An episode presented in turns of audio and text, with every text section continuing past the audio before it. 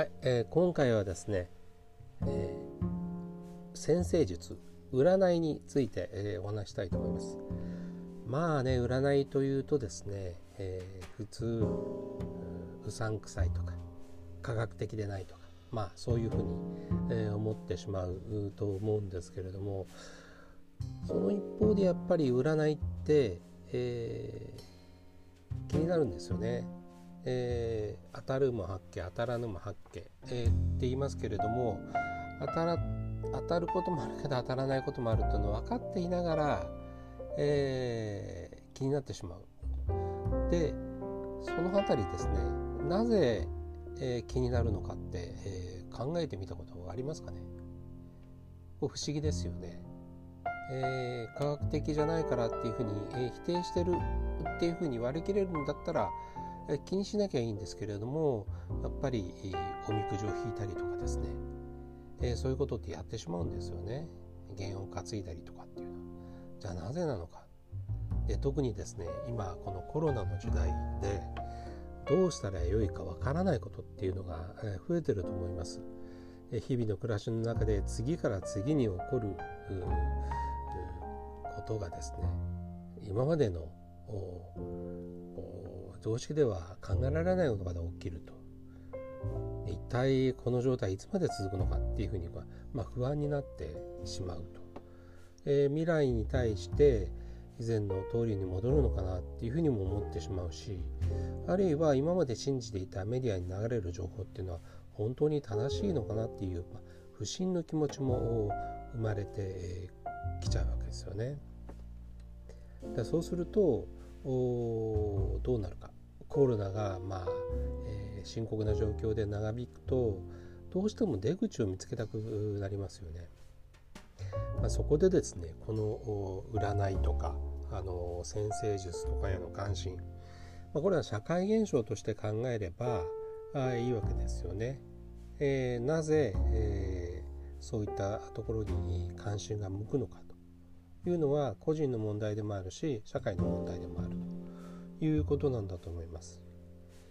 えー、専門家の先生ですね岩谷綾子さんという方がいらっしゃるんですけれども「え、夢とミメーシスの人類学」という本を書かれている方ですけれどもこんな言い方されてますね。え、占いは予測不能な人間の性の謎に対して日常的な秩序を超えた他のもの他者を設定しそれまで性に与えられた意味を一旦宙づりにさせて新たに語り直すということですね。まあ、私なりに解釈すると、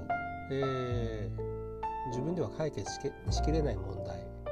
あるいは解放がわからない問題については一旦自分の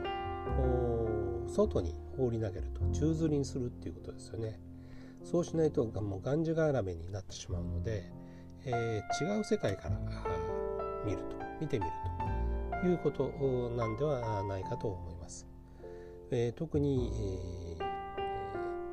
ー、インドの先生術ですねこれはあの相談者との、えー、会話で、え人生の別の意味っていうのがものとか語りを用いてこう編み直されていくとことが行われると、まあ、技芸だと、えー、技だということなんですね。でこの話は何でするかっていうと、えー、YouTube でですねあのコロナを、まあ、予言ちょっとかっこつきですけども予言をしたとして話題になったアビアナンド君その後ちょっと消息がつかめなくなってるんですね。えー、2020年の12月に何かが起きるだろうなんてことを言ってたんですけれども、えー、まあ起きているのか分かっていないだけなのかよく分かりませんけれどもとにかくこの先生術に対して、えー、関心が高いと、まあ、いうことがあるんですよね。あの先生術ということで言うと、まあ、スーザン・ミラーという人がいるんですけどもこの人は、えー、2020年は素晴らしい年になるっていうふうにまあえー、占ってたわけですよね。えー、ところが、まあ、実際にはあの2020年は素晴らしい年とは結局言えなかったわけですよね。あの普通の感覚で言うと。まあ、要するに、えー、当たらぬも八家の方だったということで、まあ、不満とか批判も集まったわけなんです。で、えー、占い師っていうのは星占い師っていうのは日々の出来事とか、あのが天空の物体とか惑星とか太陽の動きとこうあの位置関係に影響されるというふうにまあ信じてるわけなんですけれども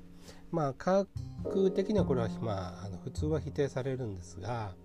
あの不安ですね日常生活の不安を解決するためのは手助けになるという考え方もあるわけですよね。えー、まああの他者ですね、えー、外の世界の何か典型的なパターンを明示して、えー、我がことではなくて、えー、人事として心に安らぎを与えることができるという、まあ、そういう意味で言うと本当にあの芸なのかもしれないですね。す、で、に、えー、もう感じていたこととか結論を出していることを、まあ、言語化して背中を押してもらいたいと思っていると。といったことが多いのではないかと思います。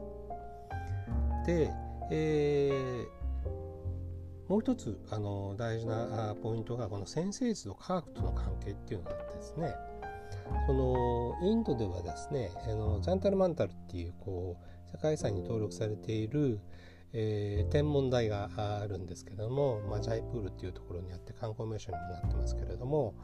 えー、このかなりあの、えー、精密な観測が、まあ、できたと言われていて、まあ、今でも使える天体観測儀になってるんですけれどもこのジャンタルマンタルっていうのがですねもともとの意味は魔法の仕掛けっていうことなんですよね。だからその人知を超えたあの我がことではないところの世界に、えー、関係しているっていうのがもう名前がそれをもう表してるということがあると思います。あとまあそれに関連していくと,、えーと、ケプラーですね。えー、ケプラーはあのー、惑星の、まあ、動きについて、えーまあ、研究をしてえー、まあ、地動説を完成させたと、まあ、言われている人ですけども、まあ、この人もですね、まあ、生きていた時はですね、えー、先生術もやっていたということが分かってるんですね。えー、で、えー、まああの数の、えー、整数比整数の比に対してこうやはりこう神秘的なものを感じて、それでなんとこうこう、えー、理論付けようと、まあ、したんですけれども、まあ、その中で、えー、っと本当に今の、えー、天文学の大元になっている法則を、えー、次々と発見したと、まあ、いうことなんでその天文学とあの先生術が、まあ、分離していなかった時代っていうのはあったあということなのでこう先生術をこう何かこう怪しいものとして分けているっていうのはその後のに起きた今の世界だからこそ起きていることでしかないというふうにも言えるんではないかと思いますね。で、えー、っとこの先生術なんですけども実際にですねえー、急成長をしている面があるということなんですね。それは何かっていうとアプリなわけですよ。えー、普通こう先生術というと先生術の先生のところに行って、えーまあ、いろいろ相談をしながらあをやらないといけないんですけども結局必要なのはデータなので、えー、生まれたあ時間とか場所とか。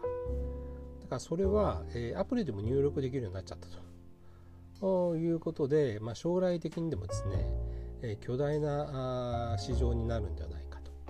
え、神秘的なサービスという意味で、え、大きな市場にはなるんではないかとも言われていてさまざ、まなアプリも、え、開発されてき、えー、ていますね。で、えー